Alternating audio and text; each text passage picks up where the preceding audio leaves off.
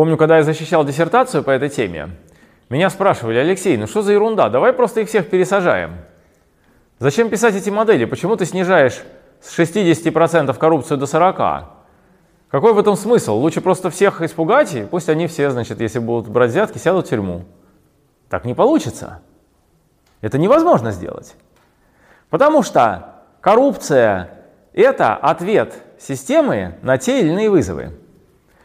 И можно говорить только о снижении коррупции в виде какого-то соглашения, ну такого негласного соглашения с властью типа «не по чину берешь».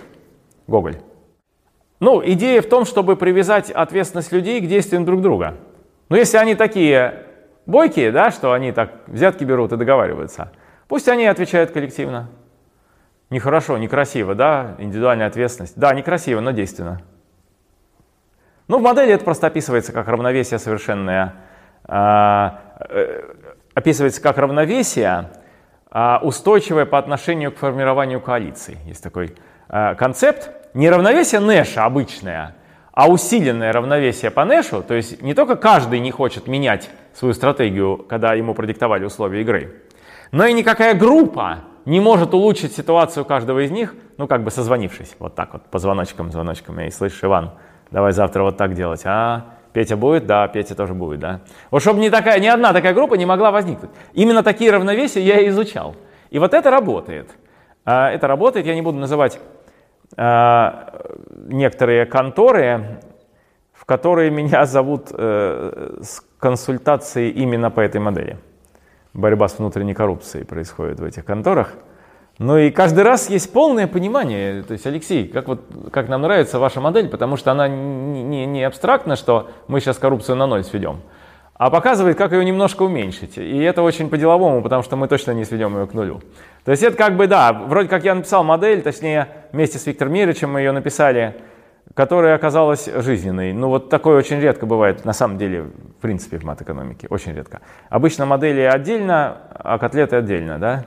То есть жизнь социально-экономической системы плывет как-то, а рядом бегают такие ученые, профессора всегда наук, там всяких доктора, вот, и они там что-то пишут, моделируют, но они моделируют то, что они хотят моделировать, но не вот эту вот идущую реку, да, давайте замоделируем Якуистра, пусть она у нас впадает в Иордан.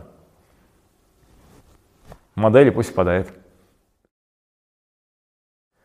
Есть N человек, которые могут что-то подворовывать, либо там, может быть, в каком-то производственном процессе нужные вещества дорогие не добавлять, а добавлять дешевые заменители, ну, грубо говоря, мочой разбавлять бензин, да?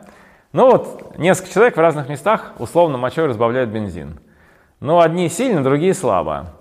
Вот, ты приходишь и говоришь, что, ребят, правила игры, внимание, у кого в бензине больше 10% мочи, тем вот столько-то шансов быть наказанным.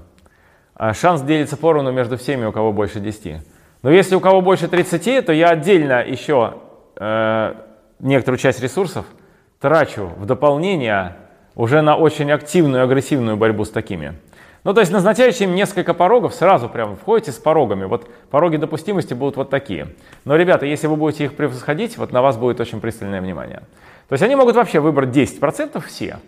И это тот базовый уровень, который вот мы как бы допускаем, да? От него мы пляшем, как от печки. Если при этом довольно часто, можно показать просто начальные условия, при которых, если при этом мы им объявим нулевой уровень, ничего не сработает, они будут выбирать очень высокий. А если мы скажем, что 10% и они прощены, то они не будут выбирать более высокого. В этом и заключается такая идея, что это и кнут, и пряник в одной и той же модели. С одной стороны, полное отсутствие наказания, если человек берет взятки умеренно, да, или там ворует умеренно. И очень большой шанс быть сильно наказанным в случае, если он значит, зарывается. Но вот как бы точные цифры уже можно в модели прямо посмотреть. Это достаточно общая постановка. Есть N лиц, каждый выбирает X между нулем и единицей. Получается набор X1, так далее, Xn.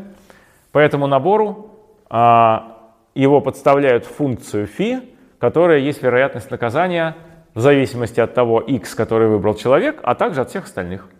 Получается игра, они играют. Дальше мы подбираем вот эту форму φ, функциональной зависимости, таким образом, чтобы как можно ниже загнать эти иксы.